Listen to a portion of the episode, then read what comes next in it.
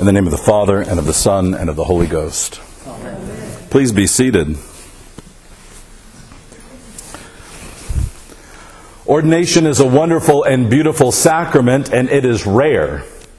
We don't have them nearly often enough. I grew up in the Episcopal Church here in Las Vegas, and we never had an ordination at my home parish uh, the 20 or so years that I was there. And uh, it's uh, unfortunate, but a reality in a place like Las Vegas that's so transient uh, that most of the clergy that we have are ordained someplace else, and then they come to us. Uh, if there was ever a place where uh, you were coming to minister among wolves, I think Las Vegas is it.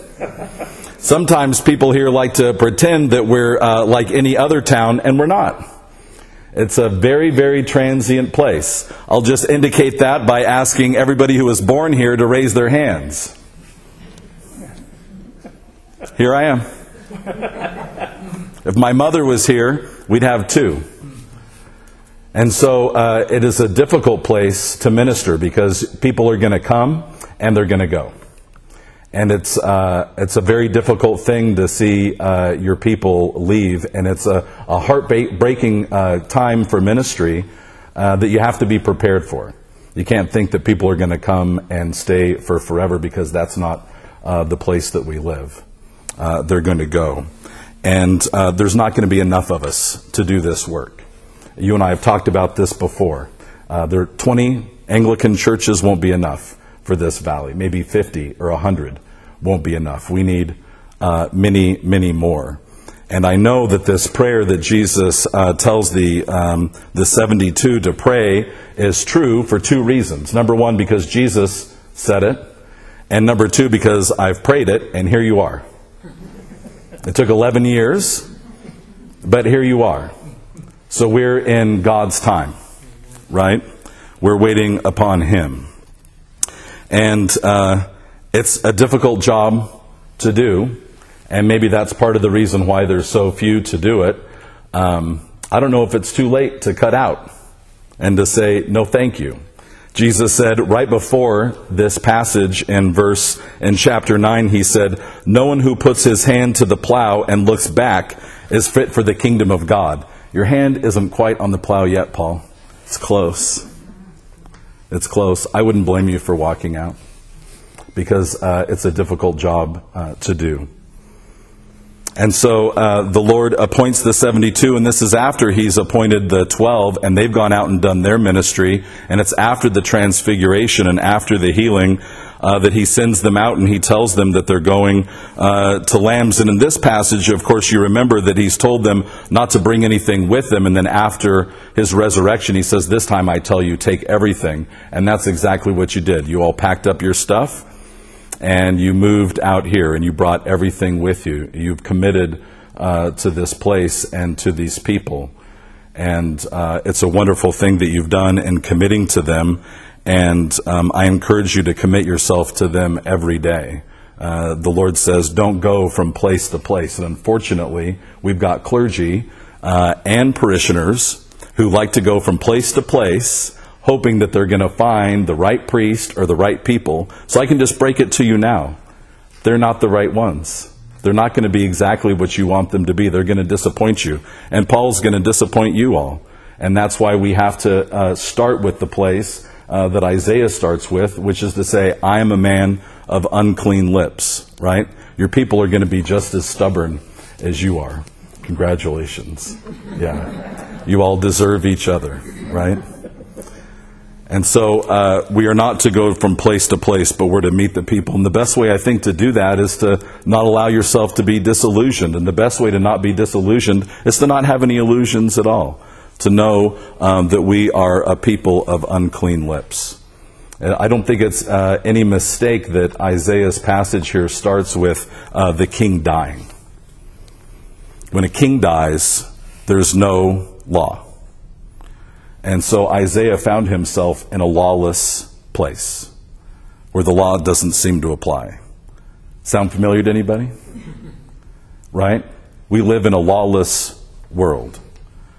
And it's once he realizes that, he realizes the king is dead, there is no law, that he's able, in his desperation for law and order, to see the Lord. Because he's the only one that can provide it. And then once he realizes there's no law and order, there's no good to be had but from the Lord, then the Lord opens this vision so that Isaiah can see into the kingdom of God, into heaven, which is a wonderful thing because we see that true worship is going on all the time. So we don't have to worry about it being just right in our churches because it's already just right in heaven. It's perfect. True and perfect worship is happening all the time. And all that we have to do at St. Martin's and at Jesus the Good Shepherd is to participate, to join ourselves in the true worship that's already taking place. And we do that by doing two things.